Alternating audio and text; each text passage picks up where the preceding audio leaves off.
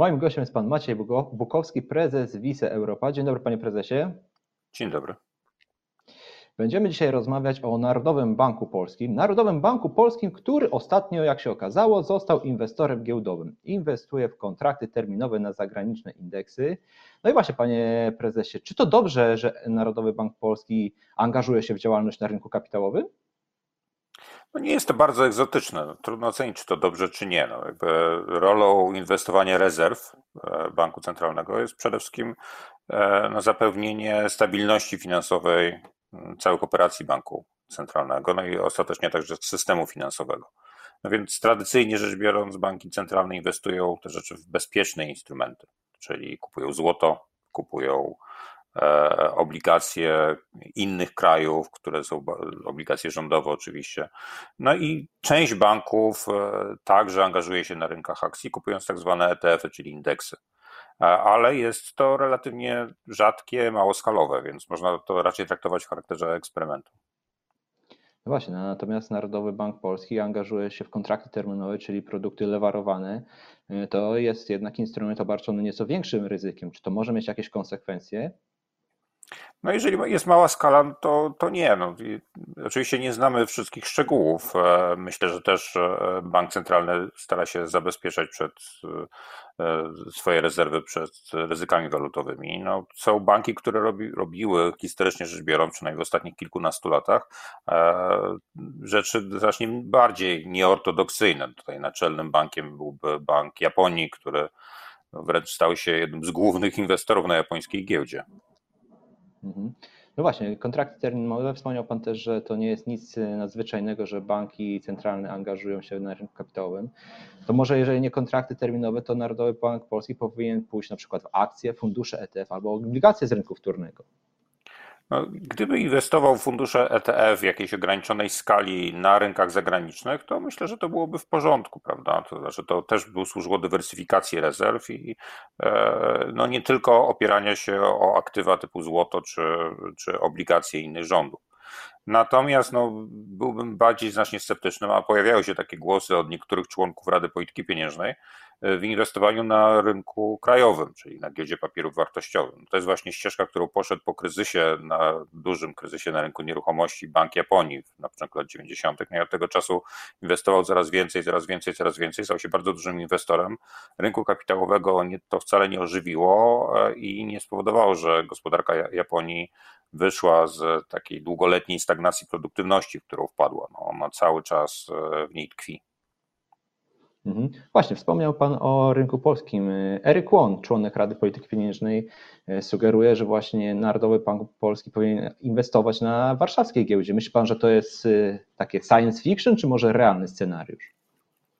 No, mam nadzieję, że jest to jednak science fiction, to znaczy nie, nie byłoby dobrze, to, to jak ja czytałem wypowiedzi pana doktora Łonia, no to miałem wrażenie, że on mówi, że widzi bank centralny jako taką potężną instytucję finansową, wręcz komercyjną, ale nie taka rola jest Narodowego Banku, prawda? Rola inwestowania rezerw jest zapewnienie e, stabilności całego systemu finansowego poprzez odpowiednie, odpowiednią stabilność makroekonomiczną całej gospodarki i samego banku centralnego. E, natomiast no, te nieortodoksyjne sposoby działania, które w in, niektórych momentach być może są potrzebne, powinny być bardzo ostrożnie aplikowane. No i widzimy tutaj właśnie doświadczenia Japonii, że nadzieje się nie spełniły, co nie znaczy, że gdzie nigdzie nie pojawiały się głosy w innych, w przypadku innych e, banków, żeby podobne rzeczy robić, no nawet w Stanach Zjednoczonych. Natomiast regulatorzy bardzo ostrożnie do tego podchodzą, no bo niebezpieczeństwo jest takie, że się robi no, gospodarkę taką bardzo sklerotyczną, prawda, której państwo jest głównym, dominującym właścicielem w zasadzie wszędzie obecnym. Więc to wymaga ogromnej odpowiedzialności. E, może nie przez banki centralne, ale przez duże fundusze emerytalne państwa tak działają w niektóre, jak na przykład w przypadku Norwegii, ale to wymaga ogromnego corporate governance, naprawdę o wielkiej jakości kad, które, które zajmują się tymi rzeczami ze strony instytucji publicznych. No, w tym kontekście mm, doktora Łonia, no, Banku Centralnego, w kontekście norweskim, zarządzających aktywami funduszy emerytalnych państwowych. No więc jest to grząski grunt, na który trzeba wiedzieć, że się wchodzi i odpowiednio się po nim poruszać, więc myślę, że to mogło być mocno przedwczesne w Polsce. Czyli sugeruje Pan, że Narodowy Bank Polski nawet jakby chciał inwestować na rynku polskim, to nie do końca jest na to przygotowany? To nawet nie chodzi o to, prawda, czy jest przygotowany kadrowo, pewnie mógłby, prawda, zawsze kupić nawet odpowiednie kompetencje na rynku, których wcześniej niekoniecznie w całości posiadał. Natomiast e, implikowałby siłą rzeczy E, ryzyka e, makroekonomiczne, prawda? To znaczy mógłby pompować rynek akcji sztucznie, nie doprowadzając wcale do, do realokacji, która się powinna wydarzyć, żeby produktywność rosła tak, jak powinna rosnąć. No, inną analogią mogłoby, no dlaczego, jeżeli rynek akcji, dlaczego nieruchomości? No niech Narodowy Bank kupuje nieruchomości, no ale wyczuwamy gdzieś instynktownie, że to mogłoby się niekoniecznie dobrze skończyć dla cen nieruchomości, to znaczy dla kupujących konsumentów, gdyby taki Narodowy Bank Polski z nieskończoną kieszenią nagle zaczął kupować nieruchomości, więc to, to że ktoś ma nieskończoną kieszeń, nakłada na niego bardzo dużą odpowiedzialność. A co innego jest inwestowanie rezerw, bo ta kieszeń banku po pierwsze nie jest nieskończona, bo to są waluty zagraniczne, no po drugie, chodzi o dywersyfikację e, e, aktywów, które istnieją, realnych aktywów na rynkach światowych. Czyli jest to zupełnie co innego niż inwestowanie ich będzie złotych na rynku krajowym, który no, ostatecznie mógłby doprowadzić do inflacji aktywów. Panie prezesie, skoro mamy okazję rozmawiać, chciałem Pana też włączyć trochę w dyskusję na temat stóp procentowych. E, pytanie, czy i kiedy e, Rada Polityki Pieniężnej powinna podnieść stopy procentowe, a Pana zdaniem, kiedy to powinno nastąpić i kiedy faktycznie nastąpi? Ja uważam, że to powinno nastąpić już pół roku, jeśli nie 9 miesięcy temu, tak? To znaczy zmiana orientacji polityki pieniężnej. Tutaj nie mam na myśli nawet samej inflacji, chociaż to, to jest jeden z aspektów, prawda? Widzimy dość znaczną inflację. E, ona oczywiście częściowo jest z przyczyn niezależnych od banku centralnego, częściowo z przyczyn zależnych, jest jednak jedna z najwyższych, jeżeli nie najwyższa w OECD. E, natomiast e, no, drugim aspekt jest właśnie, aspektem jest właśnie inflacja aktywów. No, widzimy bardzo rosnącą, rozpędzającą się e, no, jeszcze w relatywnie wczesnej fazie bańkę na nieruchomościach napędzaną w dużej mierze tak, że po pierwsze tą podwyższoną inflacją ludzie uciekają do bezpieczniejszych aktywów, po drugie pewnym już bardzo widocznym boomem kredytowym i widzimy istotny aspekt spekulacyjny, to znaczy ludzie kupują nieruchomości na kredyt tylko po to, żeby je sprzedać drożej z nadzieją, że będzie wyższy. To nie jest dobrze, to znaczy bank centralny powinien dbać o to, żeby gospodarka w sensie makroekonomicznym rozwijała się relatywnie stabilnie. Tak? No nie można tego doskonale osiągnąć, ale jednak nie powinno się dopuszczać do e, kilkuletnich, dziesięcioletnich boomów, które potem się kończą dramatycznym hamowaniem. No niestety w przeszłości to się zdarzało, tak? To znaczy, no mamy przykład na przykład Hiszpanii e, w przypadku rynku nieruchomości sprzed dekady albo 12 lat. Mamy przykład E, Portugalii z boomem konsumpcyjnym. Mamy ten przykład japoński z przełomu lat 80. i 90., gdzie też był e, rynek nieruchomości rozgrzany. No, to, to nie jest dobrze. To trzeba reagować wcześniej, a nie potem. No i tego mi brakuje w polityce Rady Polityki Pieniężnej i Narodowego Banku obecnie. No właśnie, nie, nie zapowiada się, żeby Rada Polityki Pieniężnej w najbliższym czasie miała podwyższać stopy.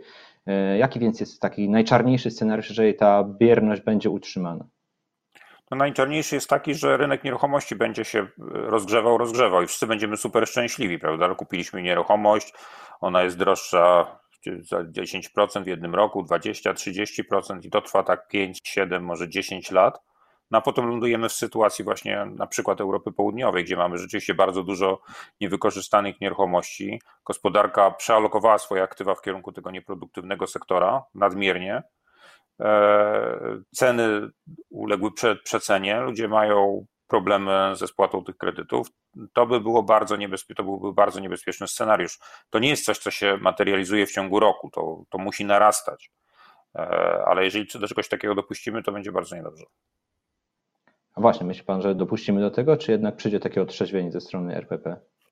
No, e, Rada Polityki Pieniężnej też się po drodze wymieni, więc e, no nie wiemy, kim będą następni członkowie, prawda? Chociaż właśnie tutaj wspomniany doktor Łoń widziałem w jednej wypowiedzi, gdzieś sugerował, że powinien zostać, bo taki jest kompetentny, chociaż no, tego, co do zasady nie, nie dopuszcza e, prawo obecne. No ale no zobaczymy, no ja mam nadzieję, że będzie jednak bardziej konserwatywna. To znaczy, potrzebne jest to, żebyśmy E, mieli realne, porządne stopy procentowe. Inne banki w naszym regionie, Bank Węgier, Bank Czech, e, podniosły już stopy procentowe i weszły na ścieżkę e, normalizacji polityki monetarnej. Ja myślę, że my nie powinniśmy zostawać z, tyle, ten, ta, z tyłu. Ta siła spokoju jest za duża. Tak? To znaczy, no, nadzieja banku centralnego, że inflacja spadnie, może być częściowo uzasadniona, E, ale to nie jest jedyny aspekt. No, ważne są także nie tylko cen, indeks cen konsumpcyjnych, ale także na przykład właśnie e, ceny nieruchomości. No tylko chyba nasz bank centralny patrzy głównie na, na to, co robi Europejski Bank Centralny i tutaj jest wzorem dla niego.